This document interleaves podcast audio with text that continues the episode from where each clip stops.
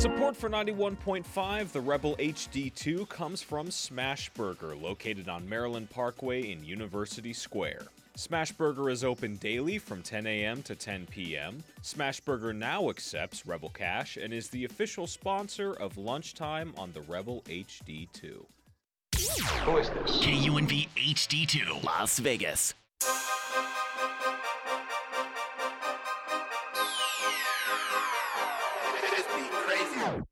Talk the talk, we talk the talk. From the shots that's called to the tomahawks to the league boss and the ones who lost. Give it to me once, I don't drop the ball. To the home runs that was out the park.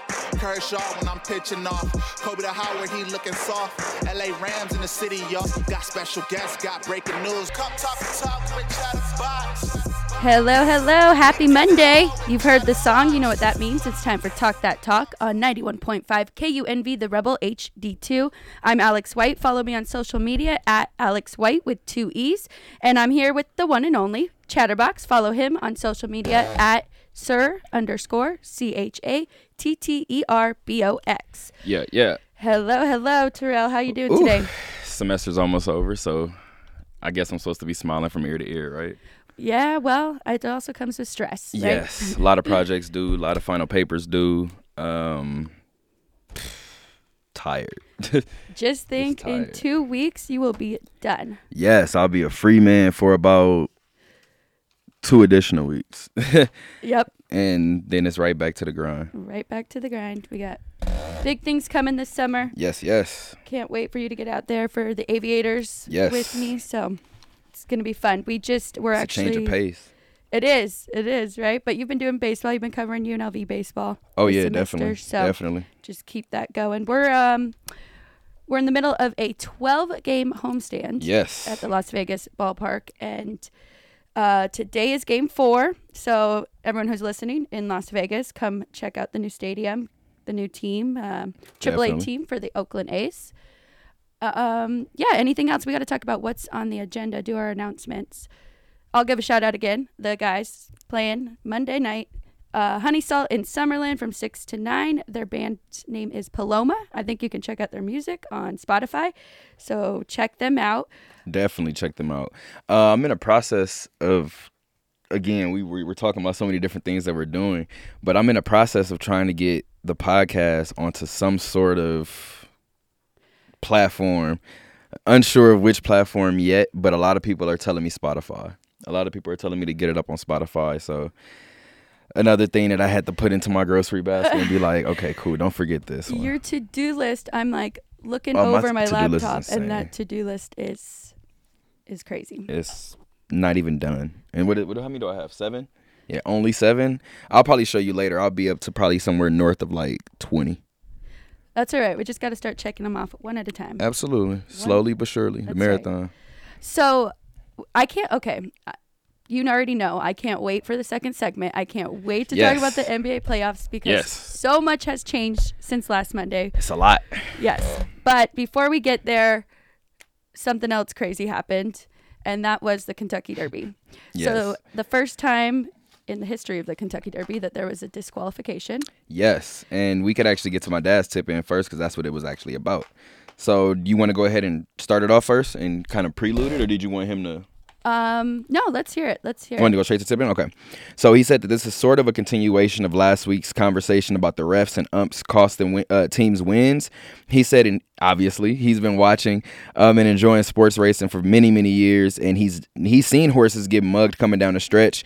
Not a disqualification. He said he's seen plenty of them get.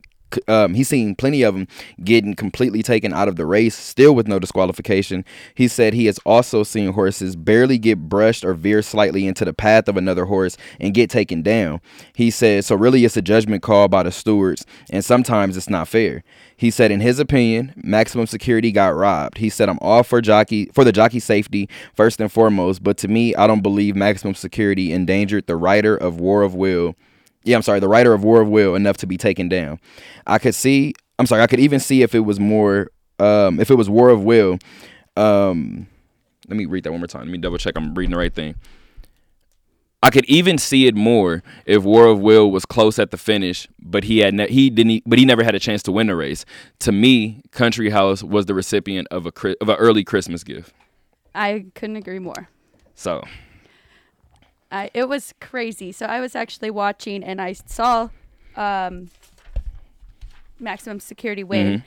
Then I saw them going through this whole thing, and then I kind of had to leave and go to the ga- the baseball game. Right. But so when I got there, I was like, "What happened?" And it was actually Mr. Calvert I saw, and he was Mm-hmm. like, "He's disqualified. He was disqualified. He didn't win." And I'm like, "I." Like, cause the announcers they kept saying like they're gonna take their time, they're gonna want to make sure they make the right decision. It's never happened before. He, like they've never disqualified a horse, so I thought for sure Mm. like it wasn't going to go that way. And did you see your dad is completely right. So he does kind of nick the horse next to him, but that wasn't that wasn't um I'm actually about to pull it up right now Oh, yes. because I, I had read all about it, but obviously in the middle of everything, I didn't get the chance to see the finish. yeah. But um, I did obviously hear plenty about it. Um, but we're actually looking at it right now. Yeah. But um, I mean, honestly, horse racing in general, and I've, I've told you before, Hollywood Park is, is Right. such a, and I, I will continue to say is, even though I know it's not still standing. But the Hollywood Park racetrack um will always be, like I said, just like a martyr in terms of just uh like a staple in my life, just from seeing races there. From like I said, from from being right there where you can see the final stretch. Like you said, when you Yeah, when you're watching the horses come down that final stretch, um, there's a different level of excitement. So I, I can only imagine being at the I mean the biggest race and you're sitting there like, oh, okay, cool, we just secured something and it's snatched from you. Oh, and I mean, as I said before, anytime that there's a first in anything, you're gonna get people that have their their uh their opinions about it. But I don't know, when you call somebody something like this, I don't know. Something I, but see again, I don't know what needs to be done. Like I guess it goes back to human error. It, human error um happens and like I said, and especially with a disqualification call, it's always gonna be your word against theirs. Right. Or vice versa. So Yeah, it was so heartbreaking. I watched the interview of the jockey and the trainer after, and the trainer was like, I'm going to break down. I don't really know if I can do this interview yet. Like, it was, the emotion was so real. He was like just beyond excited. And then for that to happen, it's the other thing that I noticed is when they were interviewing Country House's jockey, he seemed uncomfortable to me. For sure. It was like sure. I don't really know if if I am the winner, but we had to just challenge it, kind of thing. You know? I mean, it's like, what do you, what, what else are you supposed to do in that situation? I mean, absolutely. It wasn't. I mean, and I just actually watched the finish right now too, and yeah, that's one of those where it's like, I- but see, it's one of those things to where if I was betting on, on, I'm not even gonna lie, if I was betting on anybody else, I would have pointed and been like, that horse needs to be taken out. But if I'm betting on maximum security, I'm looking at it like, are you kidding me? So I have a couple uh, of friends who actually did. who who was betting on maximum security? Yep. Oh, they are hurt. I know. Um, I heard. I'm gonna have to look up the exact number, but I guess the sports books saved nine million from that from that switch. How does Vegas always win? I don't know. It doesn't matter what happens. Vegas always wins. I mean, Even when the Golden Knights were doing what they were doing, Vegas was kind of like, uh, yeah. like we understand that that's the home team, but uh, that's a lot we're gonna have to shell out if they do it. Yeah, so then they um they get smart and they start making all these props and then people Mhm. start getting Getting sidetracked. Yep, exactly. Getting sidetracked. It's it's it's a big Even it game. It's nothing but a game. Um okay, so I did jump the gun a little bit. I forgot I had tryouts this weekend. I didn't forget. Yes. Um shout out to Savannah Sibley, the head coach and uh my, our assistant coaches Carly, Mikey. We had some guest judges, some old UNLV cheerleaders. My Shout UNLV out. my coach here at UNLV, Nakia, she came and my flyer um back in the day, Emily. So it was That's great. always fun, right? it was fun. It was it was good. It was pretty easy. You won't believe how many um, UNLV cheerleaders we have now, but uh, I'm gonna let you guess. I gotta guess. Yep. Oh my gosh. All right, give me the exact number from last year's team, and I'll go from there. Okay, we started with 40 and we ended up with 38. Okay, so th- I'm, 38. I'm gonna stick with the number that popped in my head first because I was hoping that I wasn't like overshooting too f- too far overshooting it or too far undershooting it. But first thing that popped into my head was 53. Ooh, that's no, that's how many we ended. So we have first cuts Friday. Mhm. That's how many there were on Okay. Saturday. That's funny. We got down to 45. 45. Yes. Ooh. But there's something else. Uh oh. Another announcement with that. Uh oh. We have four male UNLV cheerleaders. Hey. Yeah. So it- when's the last time that you had male cheerleaders? Oh my gosh. Um, six, seven years ago. Six, seven years ago. But it was it was really hard to recruit guys. I mean, recruit because they have to pay to be on the team. Right. But we um back then it was more of like a tumbling. Like the the guys that could tumble wanted to be on the team. Okay. And then it never really worked out. They didn't get to compete. They ended up being in Cirque shows and doing Oh, okay, great okay. things like that. But so now we actually have three guys that can partner stunt, and one guy. Uh, I think he's he's working on it, but he's more of like a group stunt with the girls. But yeah, so it's gonna be fun. It's gonna bring a lot of excitement to the sideline for football and basketball.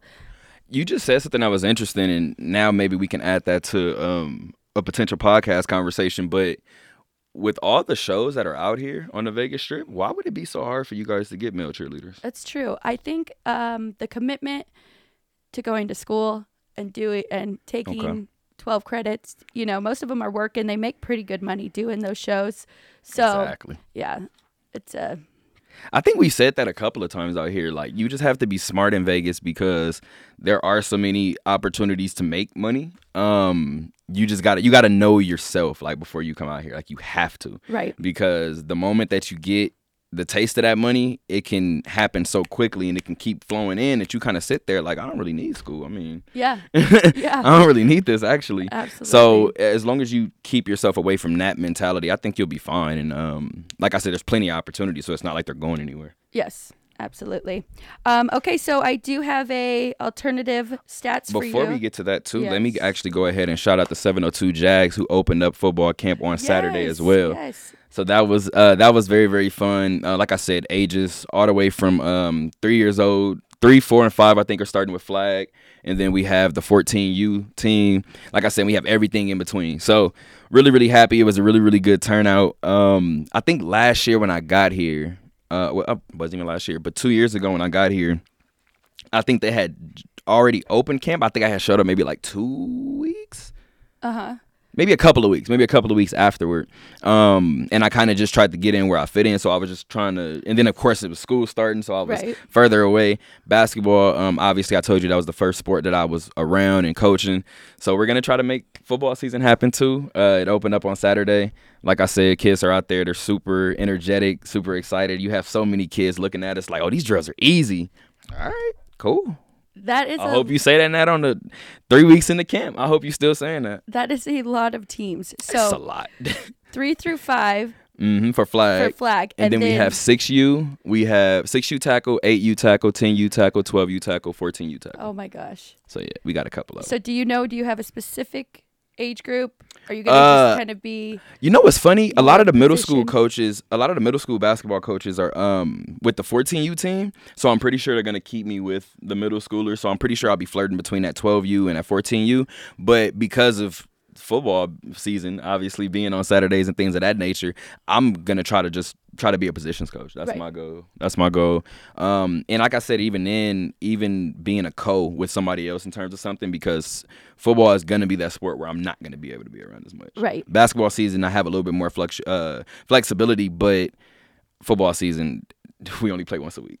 So are you seeing a lot of your basketball guys? Oh yeah. You turned your, you actually made your, you took your basketball team, and they originally started from football, right? So now they're back up at their Mm-hmm. back back in their element. back in their element. And you can see it too, and that's the fun part. Like, and and I guess it's different for me because seeing them around basketball and seeing how they were at practice and seeing how they were just energy wise was one thing, but having so many of them tell you when when they were getting frustrated or when things were going wrong, and they would tell you just like, "Well, football is my first sport," and you just you hear certain things like that, and it's just like, "Oh, okay, that's great," but you know what I mean. We still need you to Right. focus and on, on on the task at hand, but you could really see that when they get out there, and it's the first day of camp, and you you can see it. As I said before, the ones that were saying that, you you look at them and you're like, "Oh, okay, I see why you said that." That's funny. So, I mean, as long as I'm a, I mean, like I said, I tell people all the time, I think I learned just as much from them as they would claim that they learned from me. I don't even know what they would even say that they've learned from me yet, but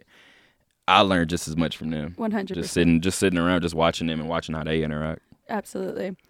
Um. Okay. So are you ready? Whew, Uh, I guess. I guess. Time for our alternative stats. Let's do it. If you're just tuning in, you're listening to Talk That Talk on 91.5 KUNV, the Rebel HD2. You can follow us on Twitter and Instagram. It's at Talk That Talk LV. If you want to follow us on Facebook, it is Talk That Talk Radio Show. Yes, yes. This portion of the show is called Alternative Stats. I'm going to give T here three stats. One of them is false, two of them are true. He has to figure out which one is false. Let's do it. Here we go. Okay, so I'm going to say quote unquote officials Mhm. are called stewards in horse racing. The second one, Cinco de Mayo celebrates the date of the Mexican Army's 1862 victory over France. And the third one is 11 horses have won all three races, making them a Triple Crown winner. Okay. Um.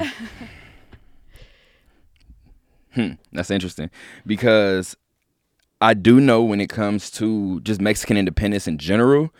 I know that Sep- September 16th is an important day for that culture as well. Um, I don't know the specifics between the two days. That's the only difference. You could be onto something. I just said 1862. I can look up the actual date for you if that helps. Okay. Because you, oh, you know, as a matter of fact, now that I think about it too, the last one, the last one was Oh, obviously Cinco de Mayo. Hello. I was about to say, right? Um, Cinco de Mayo, 1862. I would assume that the, the last one seems weird because 11 is really, really high. I think the last one that I remember seeing, uh, like paying attention to, was uh, was it Big Brown? Um, last year's was, and it was Last year, somebody won a triple crown. Yes. I was about to say because there was one. I know it had. I'll put it this way: Big Brown, I know for a fact, was the one last one that I had watched, and me and my dad was like, like chronicling. Um, and then I knew that another one had took had taken place, but I wasn't in the fold at the time. But still, the number eleven seems really high because when Big Brown did it, I don't. I think he was the sixth or the seventh almost. So Justify was last year. Justify. Yes. That was the other one that I wasn't up on because my dad kept texting me about it, and I was like, "What are you talking about?" Um, so because of that, I'm gonna say the last one only because 11 sounds high. Okay, so so you do know you knew stewards. That was easy. Mhm. Okay, and then Cinco de Mayo. That is correct. I didn't want to. Okay. I didn't want to make it too hard. So what is you. September 16th? I kind of want to know that now. Donna, Aunt Mel, Aunt Brenda, I know you guys are all listening. Can you guys text me and help us out with this? Let's see if we get anything. Okay. Well, it's just fitting that you win off default. you got it correctly, but you're going to be shocked because it's actually the other way. There's 13 Triple Crown winners. There's 13. Yep. So I said it was alternative staff for the wrong reason. Yep. All right, 13. That's what I'm saying. Just go with this year, you know? We just have a win off a default. 13. Yes. We're gonna how to- long have they been doing this trip? You know what? We now we have to. Now I'm about to try to ask plenty of more questions. Let's get that away.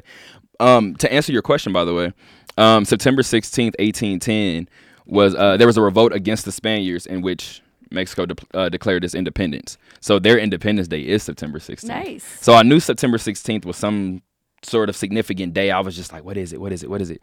Um, so there we go. Boom. I'm I'm happy with that. Very nice.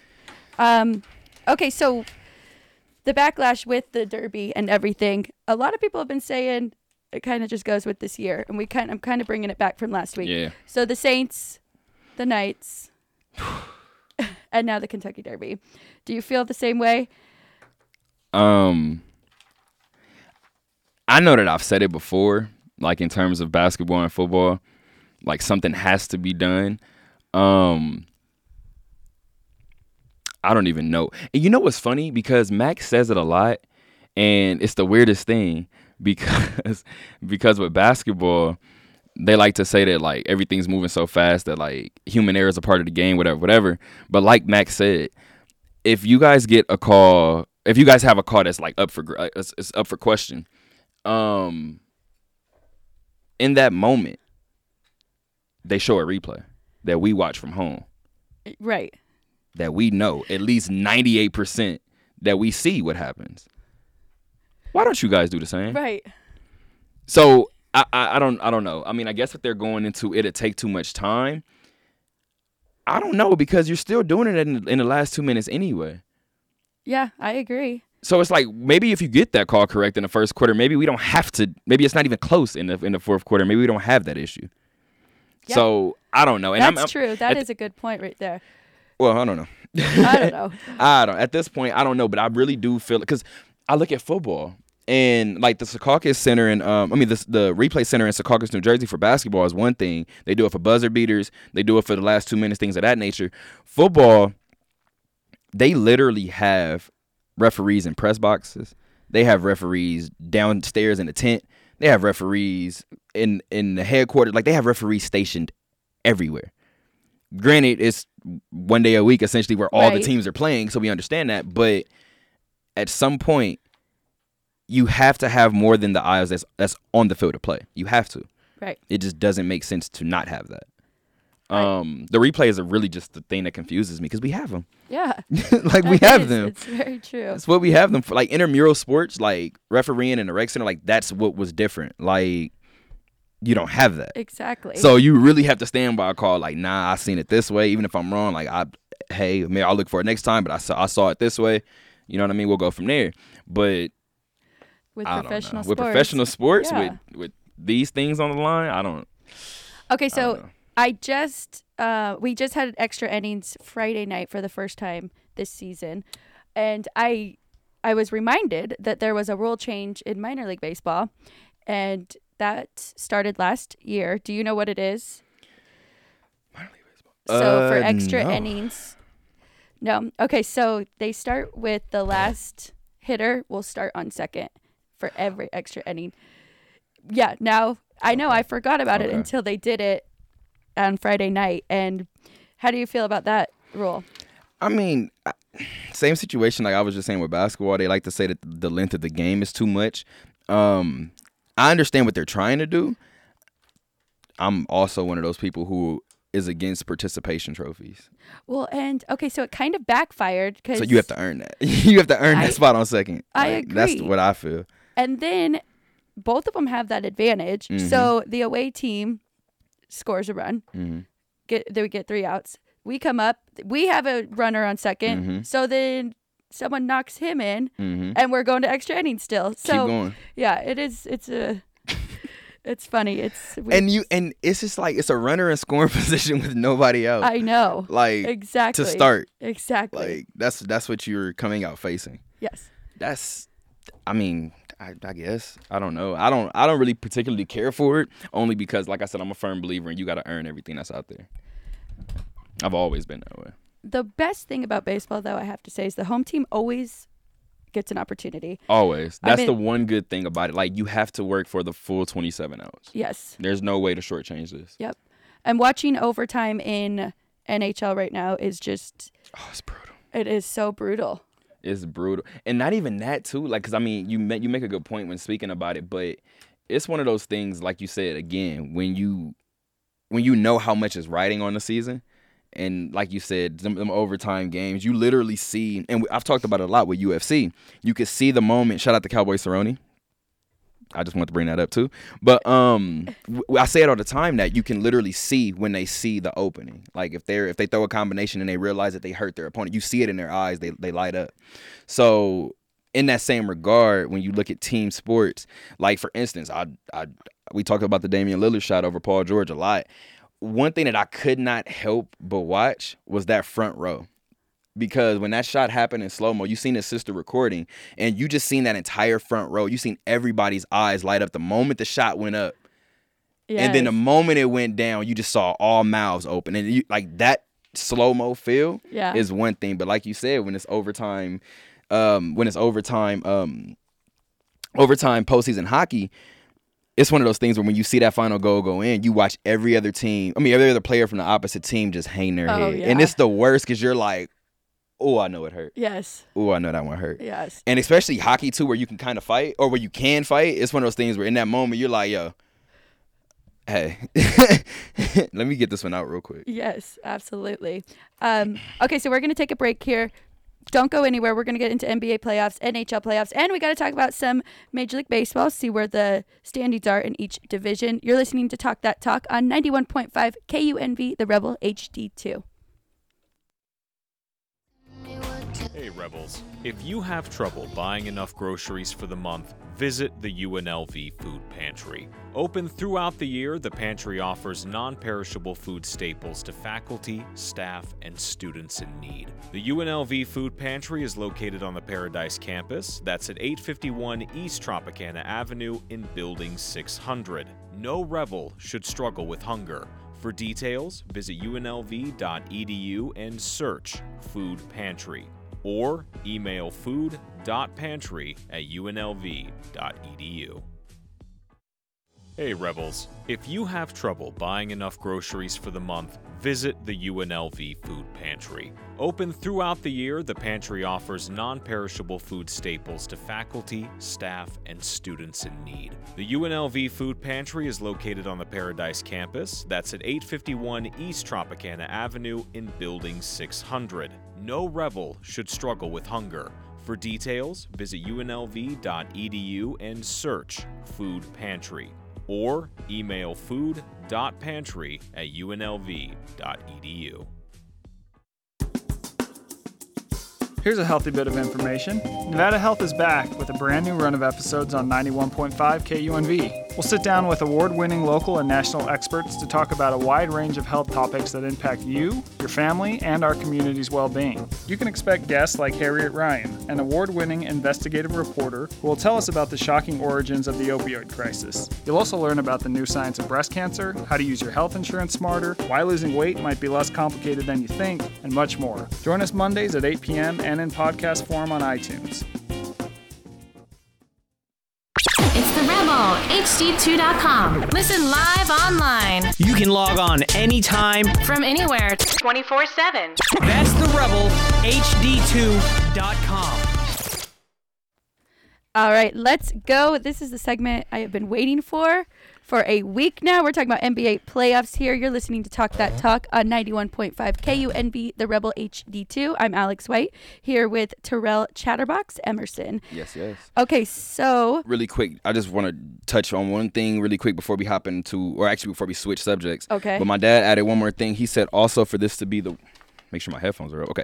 So also for this to be the first winner disqualified in 145 runnings of this race, it's a devastating blow um, to the camp of maximum security. Uh, Kentucky Derby win literally snatched out of their grasp, just like the old worldwide of. I'm sorry, just like the old wide world of sports intro used to say. They literally felt the thrill of victory and the agony of defeat all in th- all in the span of 30 minutes. Oh. Heartbreaking.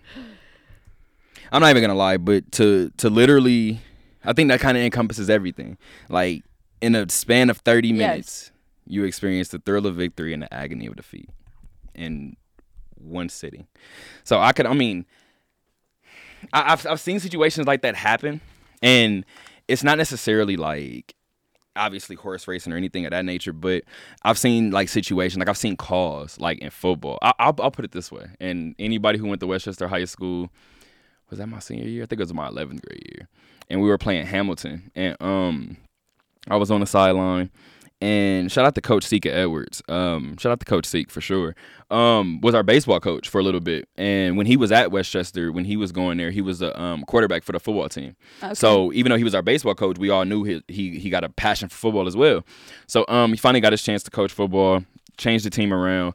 There was one particular game I'll never forget it, and it was at Hamilton, and um, not even gonna say any names, but uh, uh Hamilton. First half was ours. First half was one sided, completely one sided. right. Um, third quarter they start to kind of show some, show some, show some little bit of excitement. I think it was their homecoming too, so you could tell that they're gonna play with a little bit more fire. Um, and it, it was one of those things where toward the end of the game, Sika was like, I already see what they're trying to do. So he was kind of like prepping the team for it. He was telling them that like they're all they're trying to set us up for this. They're trying to set us up for this big play, for this big pass play. Whatever the case may be. I forgot what the call was. It was a late hit on the quarterback, or it was some it was one of those like ticky tack ones. Right. And Sika was like, okay, all right, whatever. And it was like seven, seven or eight seconds left. And I think they were at their 20. And that's when he said it. He was like, this is the past, like, this is what they've been setting us up for. Right. He told the safety, he was like, he's going to fake a trap. He's going to fake like he's running it up the middle. Do not bite. Don't bite. Right. Don't bite. Like, we just need you to stand there because he's not gonna want to throw the ball if he sees you there. Just don't bite. Soon as he hiked the ball, when I tell you our saf- our safety bit, I, it was one of those things to where when we looked up and our safety was probably in a position of a blitzing mi- middle linebacker, it was Yeah. one of those we were like over the top, over the top, over the top. Sure enough, Oh my god. over the top, and we lost by four, I think that game. And it was one of those after the game, Sika wasn't even like you could tell he was mad, but it wasn't even one of those where like he was going off on the team. Because when they first gathered around, the first thing he said, 'cause you could tell he was like kind of like messing with his shirt, so he was kind of like frustrated. But he, the first thing he said was he was like, "I'm gonna take that loss." He was like, "I'm gonna take that one." He was like, because somewhere down the line, like even if I told y'all what was coming, we didn't lose this game here. He basically was like, it happened somewhere in practice because somewhere down the line, if I told y'all what was coming, you tuned me out. And you didn't tune me out here. Right. Yeah. You tuned me out somewhere earlier in practice. He was like, so I'm to take this loss. And that was the weirdest thing to me because I was like, I was waiting for him to point a finger. And he was like, nah, so because of that, I'm going to take this one. He was like, but I promise you, that will never happen again. yeah. That next game was in, incredible. I had never seen a team come out with that level of fire, but after that, game, we shouldn't have lost that game. No. So seeing something, and like I said, and, and then that practice that next week of practices Ex- it was probably guys- crazy. Oh yeah. It was probably insane. Actually, it was insane. But I remember specifically because I had to ask him about that about that call, and like he said, he was like, "Yeah," like, and it, it- you could tell it in his mind, even though he probably wouldn't say it on wax. Like, that's the reason. It was one of those things where like, he went back to it and was like, "That was that changed a lot." And that's kind of all he would say about it. He was like, "That was big. Like that was a huge call. It was all bad." right. So I I don't know. And, and they That's refs such had that's had something quote, against though. us. I'm gonna remember that. I, I can't forget It's- it. You're right. I can't forget it. And it and it's so weird, but yeah, like I said, it's it's weird, but you see certain things like that happen. We were at home, I think that same year, and I was on the sideline and writing, and the referee was standing. it was weird. The referee was standing at up at like the 20. Yeah. And I'm at the 35 and I'm writing. As I'm writing, I look up and I see Sika looking at me. And Sika has his headset off, but he's looking at me, and I'm like, I look over at the ref. The ref is looking at me. So I'm sitting there looking at both of them like, yo, what is y'all do? We got a whole football game going on. Why y'all looking at me? And Sika was like, Are you talking to the ref? I looked at Sika and was like, No. I just looked up and y'all staring at me. And Sika was like, All right, all right, all right. And Sika went back to what he was doing. At halftime, we were coming out the locker room. Sika was like, What happened? I was like, Dog, I'm about to ask you. He was like, I don't know. He was like, I turned around and the referee was looking at you, so I looked at you. I was like, Sika, you should have looked away. I wasn't saying nothing to him. That's so I don't know what it was, but referee, I think because Westchester is known as that basketball school, I think it was one of those things when they seen that we were getting better at football, they were like, oh no. I remember specifically one year we had Inglewood High week one, and it was the Battle of Manchester, and everybody was like, Inglewood, you guys are about to get smacked. And we beat Inglewood. And it shocked I everybody. heard of Inglewood. Yeah, exactly. And it sh- it has sh- it shocked everybody in high school football. They were like, Westchester beat Inglewood week one. Like, wait a minute. Whoa, hold on. So I don't know. I, I think it was a. It was. I look back to some of those high school football games, and I'm like, some of those refs. I'm like, who paid you guys? That is so Please tell me. Yeah, and they're thinking, I don't get paid enough, okay? Maybe. um okay, so back yeah, thank you for your dad sending us that too. But I just have one last point on Mhm. it. It's just if it's not so obvious, then why rip it from somebody? You know what I mean? Like it'd be different if it was so obvious and then so that horse country house did deserve it and that jockey and whatnot, then Right. then I understand. But if it's not like blatant, this is the correct call. Why put them through that? You know what? And there's no real way to win this because I was thinking too, like maybe you have like because the referees on the field or the stewards on the on the um on the uh, track, and just anybody in general that's um that's officiating a game, they have their eyes from a certain playing field. So I was thinking maybe in those bigger situations to have, like I said, go to the go to the um, replay center, or whatever the case may be, and have somebody in there make that decision. But then we run into, and I see this being a bigger issue. We run into a silhouette making the decisions, and now the players are pissed because they don't know who to point at. And I think now that's a bigger issue because if at least if I know Ed Malloy is on the sideline and Ed Malloy said that I touched this ball last and I didn't, I'm pointing at Ed Malloy at the end of this game. But if you go to the replay center and they say X, Y, and Z, who am I pointing to after the game?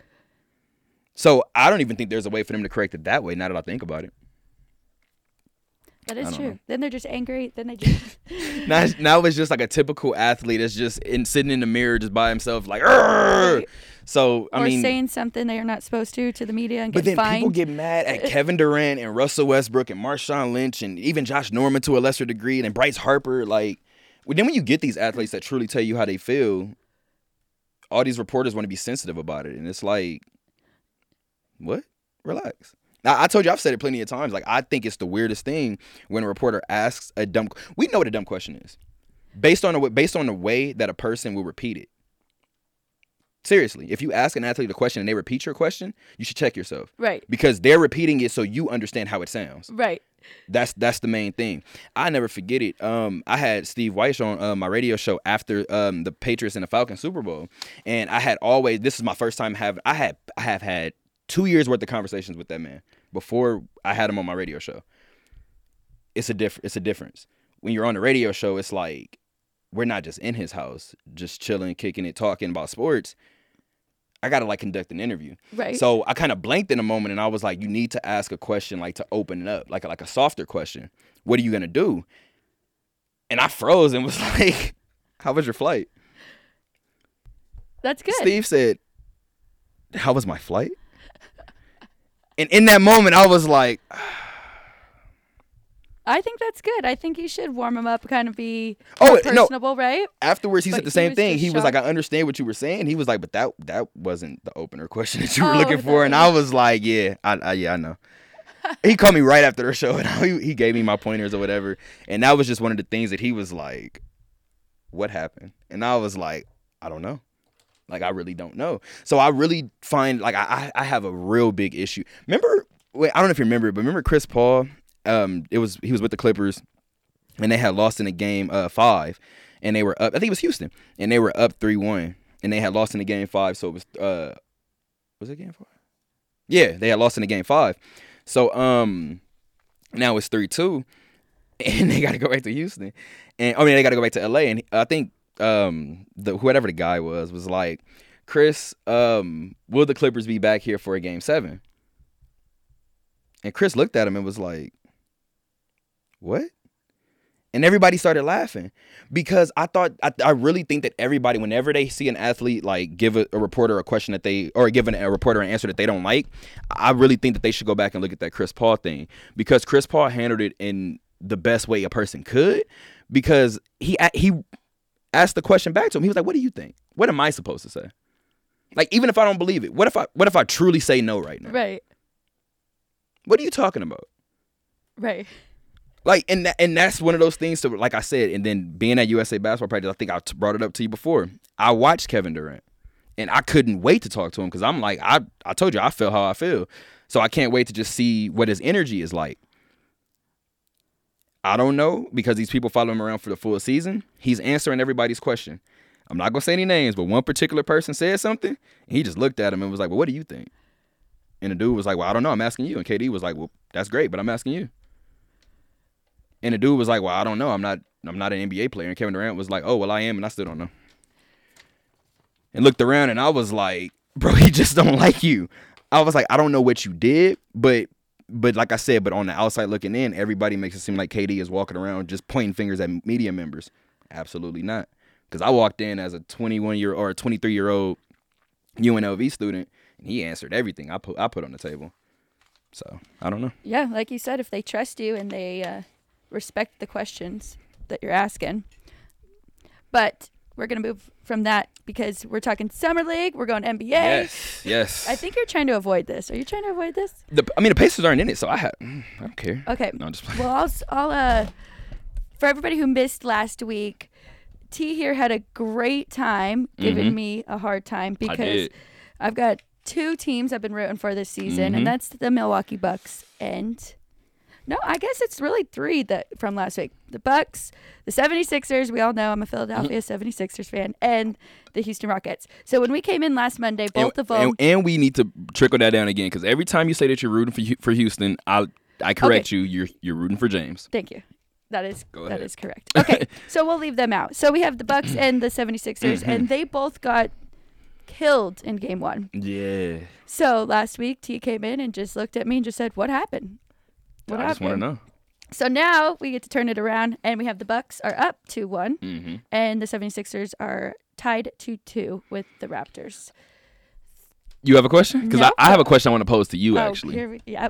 Which one of you? Ah, maybe I shouldn't even hard. ask that because you you are a Sixers fan. Like I don't know if you you, well, you just admitted No, it, so I'm happy. I think you're. I think you're onto something. yeah, I think you're a Sixers fan, No, but I mean, I think what you're gonna ask. Go ahead. what I'm about to ask? Yep. Okay, yeah, because you're a Sixers fan, so I don't know how I'm how I'm gonna feel about this question. But the question that I do want to ask you is after Game One, after the way that both of those Game Ones went, which series are you more surprised about right now? Between on the East side, The because 76ers. really, I think so. I'm not gonna lie. The way that Boston did what they did to Giannis in Game One, I'm shocked. Milwaukee has won two straight games. See, and I think my I was looking at it the other way of like, okay, Giannis can have that one bad playoff game, and he got, you know, he was pretty shocked by the Celtics and what they did. So that one I saw turning around better. I, Mm. you know, last week I I was like the 76ers are have no chance against the Raptors. I jumped on board with you. I was like, they're losing in Game Five. They're- yeah, I did say Raptors in five. Um, sheesh. I mean, I a, a couple of things I just want to point out. Um, I'm guilty of this, and and you know what's so funny because I make it a point to try to be like, oh no, I'm so into basketball, like, like I don't let this one get by me. That full year of Kawhi sitting out really makes you forget who Kawhi is. Like, you know, I say I say Paul George is the smoothest player like on the planet. Yeah. Kawhi might be very very close to second. yeah, I agree. Kawhi just doesn't look like he he doesn't look like he thinks while, while he's out there. It's it's all muscle memory, like it's all repetition for him. Yes, I so agree. it's just so awkward to see him play because I'm looking at it and I'm just like, nobody can really stop him. Like if he misses the shot, he just misses the shot. Like so that's why the only other person I think I've said that about um, in recent memory in terms of shooting, in terms of everything on the floor, was Kevin Durant. So if they Yep. do end up on a team together this summer, who's gonna guard them?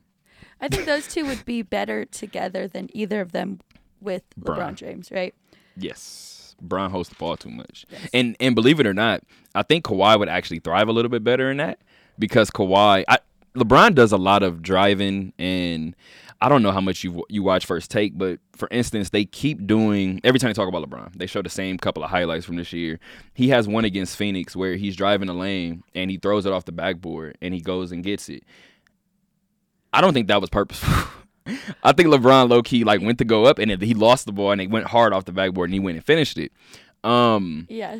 in situations like that where you see LeBron and he's dribbling top of the key or whatever and he's letting eight seconds uh, tick off the clock and then he's driving to the lane, Kawhi's gonna drive right behind him.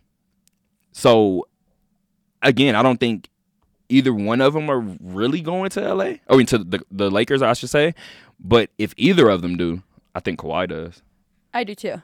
And I don't even think Kawhi wants to, simply because I think KD doesn't want to because KD wants to pass LeBron. And I don't think Kawhi wants to because Kawhi is the only person that has gone toe to toe with LeBron and beat him.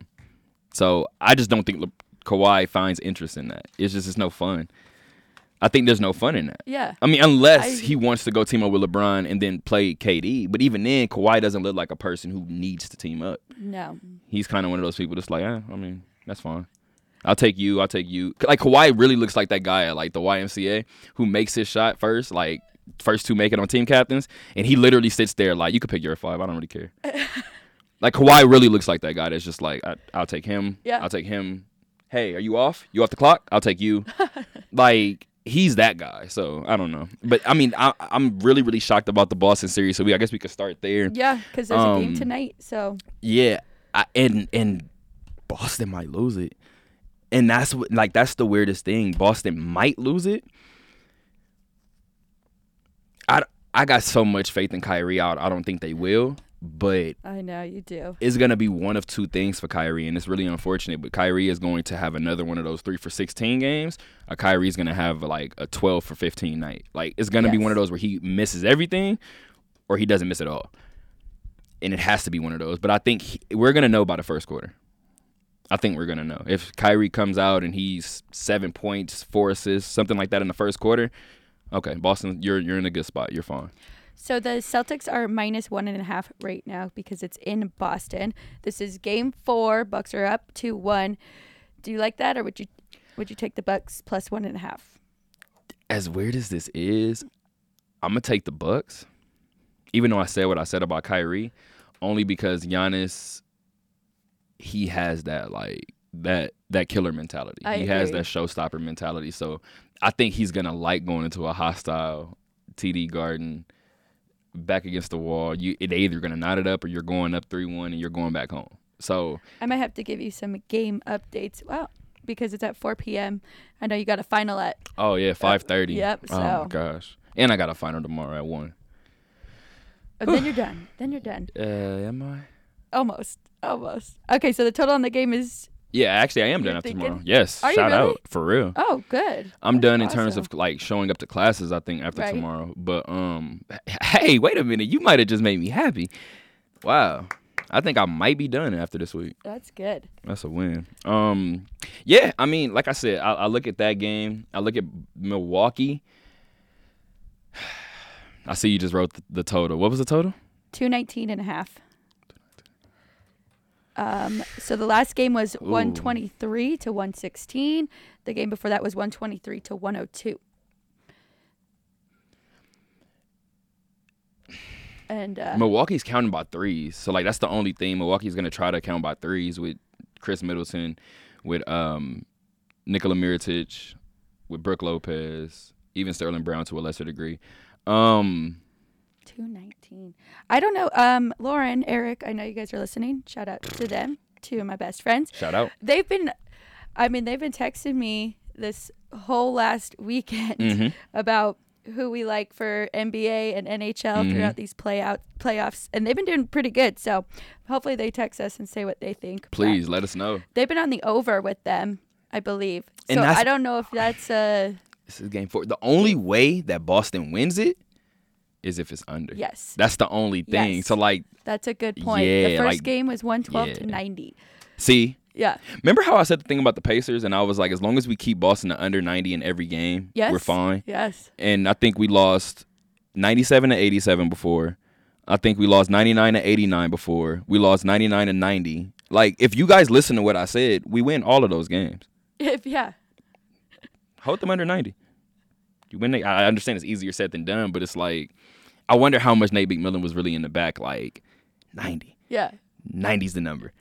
90 is the number. And then every game we're at 88, 87, 89. And it's like if you guys hold them under 90, it's a different series. How do you think this series would be going if the Pacers, the Celtics, and we're playing the Don't do that. Okay. Don't do that. I, I told you coming into the year that we were gonna get a first round series. Yes. That's it. I didn't. I didn't see us winning a game in the second round.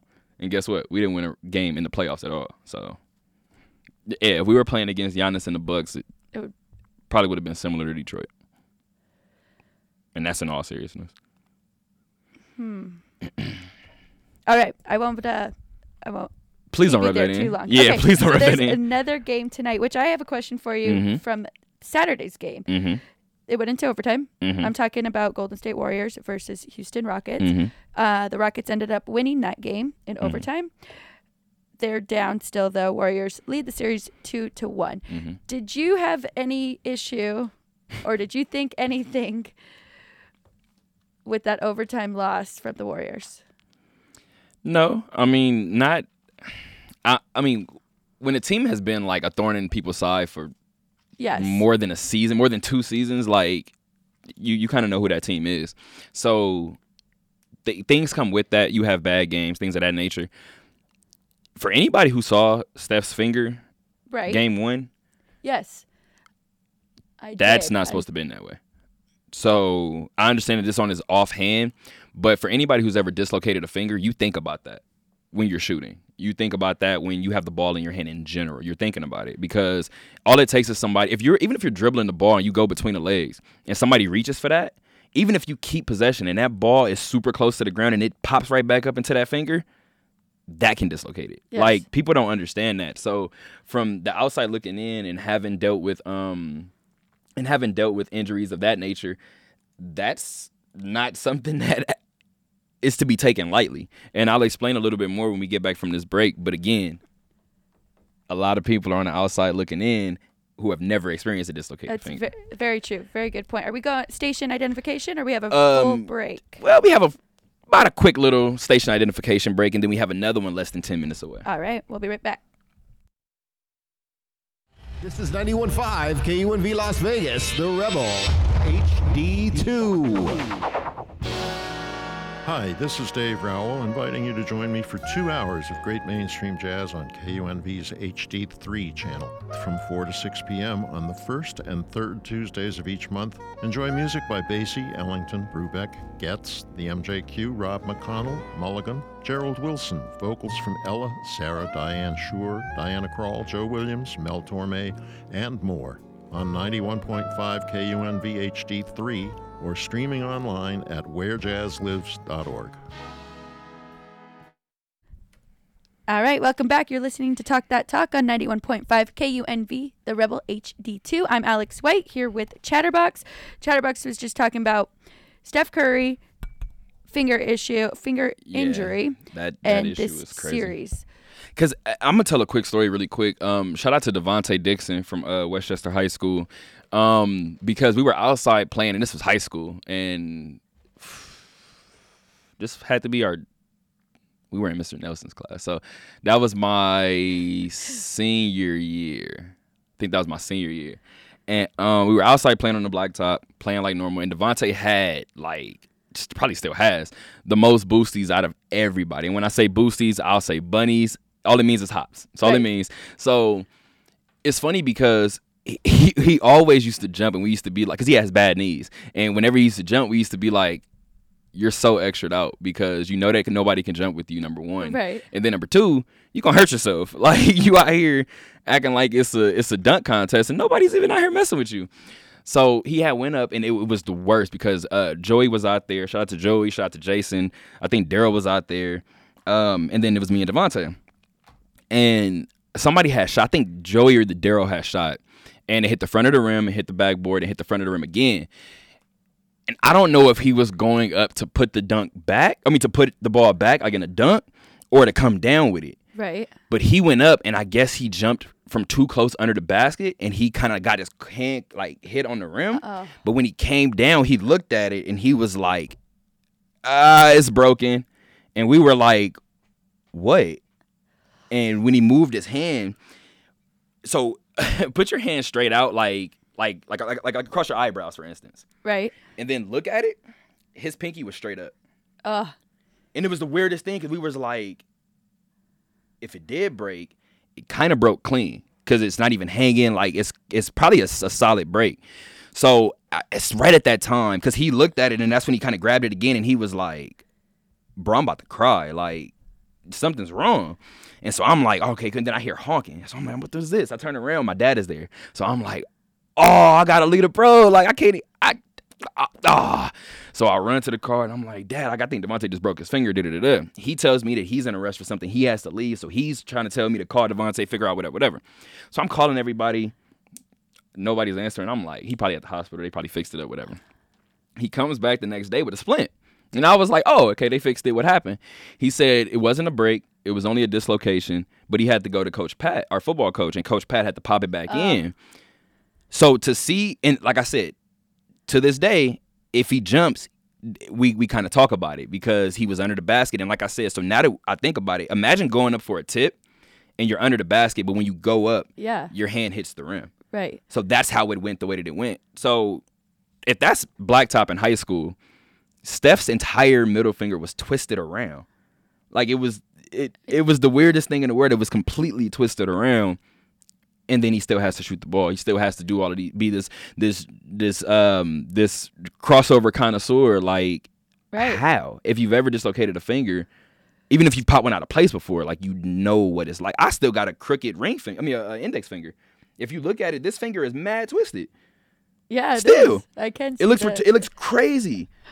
Like I remember when I when I dislocated this finger because I, I wrapped it up and I kept playing too. So I wrapped it up and I kept playing, but I thought I had snapped. I thought I had popped it back in place.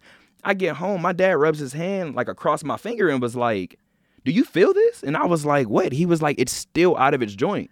He told me to look at my mom and he was like, "On the count of three, I'm gonna do it." He was like, "One, two, and he did it at two because he, he didn't want me to hold my breath. So he did it at two, and I just looked at him and I heard it, and I just looked at him and was like, "Whoo!"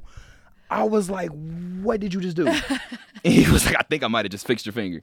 So and then, like I said, now I got to live with a crooked index finger. So I mean, it just it is what it is. But for anybody saying that like Steph through the game or whatever the case may be, I don't think it's that. I think that he didn't think it was gonna bother him as much as it is. Right. And for anybody who knows too, it gets stiff. Oh yeah. And then you have to have it taped up so you don't bend it. So you're in a lose lose. It, it, it's definitely. And so looking at this game tonight, we are at what game 4 It Mhm. is in Houston, and it's even money right now. You tell me. You're not getting points. You're not losing points. You tell me. I need to know. Woo. What you think? Because game three, I mean, I- I would have thought game three, like, well, going into game three, I would have thought Houston should win. Right. But I mean, I, again, I look at Golden State and they could win any game. I so know. what are I, you thinking? I agree with that. You know, I don't know if they lose two in a row. That's where I'm at. Even though Didn't the Clippers beat 'em two in a Houston- row? Yeah, they did actually. They did. The Clippers in round one of this playoffs. That That was a good round. It was. I mean, that was. was that was an entire like from start to finish. Every even the West, even the Eastern Conference, even though there was a couple of sweeps, those are some good games. right. Absolutely. Um. Nah, I'm not answering it. I want your answer. I want your answer. You said you don't think that they lose two in a row, so you're you're ready to go on wax and say that? no. Put it on wax? No. No, I'm not ready. Come on, you know I'm a Harden fan. I'm. I'm. I'm see, I don't know. It's where I'm pointing to. I I'm have- pointing to Harden. Yeah, I have emotion right now, and I'm rooting for the Rockets. That's okay. Let's just. Can we just root for a team one time? We're not. Absolutely. Making bets. Okay. Absolutely. I'm rooting for the Rockets. So you're rooting Rock- for Houston tonight. Yes. That's what I did with Brooklyn in Game Five. Um, I'm gonna be honest with you. I think Harden gets it done. Okay. I, I actually do think James Harden gets it done. Um, and another thing I want people to point out too, and just realize, um, maybe you can look up the numbers while we do this uh, quick station identification. But look up James Harden's numbers during the, during this series and Kevin Durant's numbers during this series, because James is shooting. James has shot. I think through the first two games, James has shot the ball 47 times. So did KD, and they both had 67 points. Really. Yeah. So as much as everybody likes to be like, "Oh, KD is this way or Harden is this way or whatever the case may be," James Harden has been literally matching Kevin Durant step for step. My name is Frank. I mean, call it what you want, but um, Yeah, well, there's something to be said about that. That's that's interesting that you um you pose it that way because I was thinking that Kevin Durant was having the series of his career. He might be having a postseason of his career for sure. Yeah. But that might even speak more to James than Yeah, because yeah. James I- is I- step for step with him. I guess you're right. I didn't That's your boy. I mean, I hey, realize. That's hey. awesome. And I've I've gone on record saying that he got cheated out of an MVP once, so I think he should get this one this year as well. So I think James should have three sitting on his mantle, and he only has one. he's not gonna get this one. this I don't year. think he'll get this one either. I I, think, think he so. should though. You do? Absolutely, he should. Like, I look at, I understand most valuable. Milwaukee can still hit those shots, I believe. Maybe even if Giannis isn't there, or maybe if Giannis misses an extended period of time. Without Chris Paul, without Clint Capela, James Harden had Houston at third Yeah. in the West. Okay. I, that's that's Conversation ends there for me. yeah, that's a hard debate. Um, okay, so I'm going to look this up. We're going to take a break. Don't go anywhere. You're listening to Talk That Talk on 91.5 KUNV, the Rebel HD2. Remember, follow us on our social medias Twitter and Instagram at Talk That Talk LV, and follow us on Facebook, Talk That Talk Radio Show. We've still got an hour. Don't go anywhere. We're going to talk about NHL playoffs, finish NBA playoffs, and get to some baseball. Support for 91.5, the Rebel HD2, comes from Smashburger, located on Maryland Parkway in University Square. Smashburger is open daily from 10 a.m. to 10 p.m. Smashburger now accepts Rebel Cash and is the official sponsor of Lunchtime on the Rebel HD2. This is member supported KUNV HD2 Las Vegas, the broadcast service of UNLV. Hi, this is Dave Rowell, inviting you to join me for two hours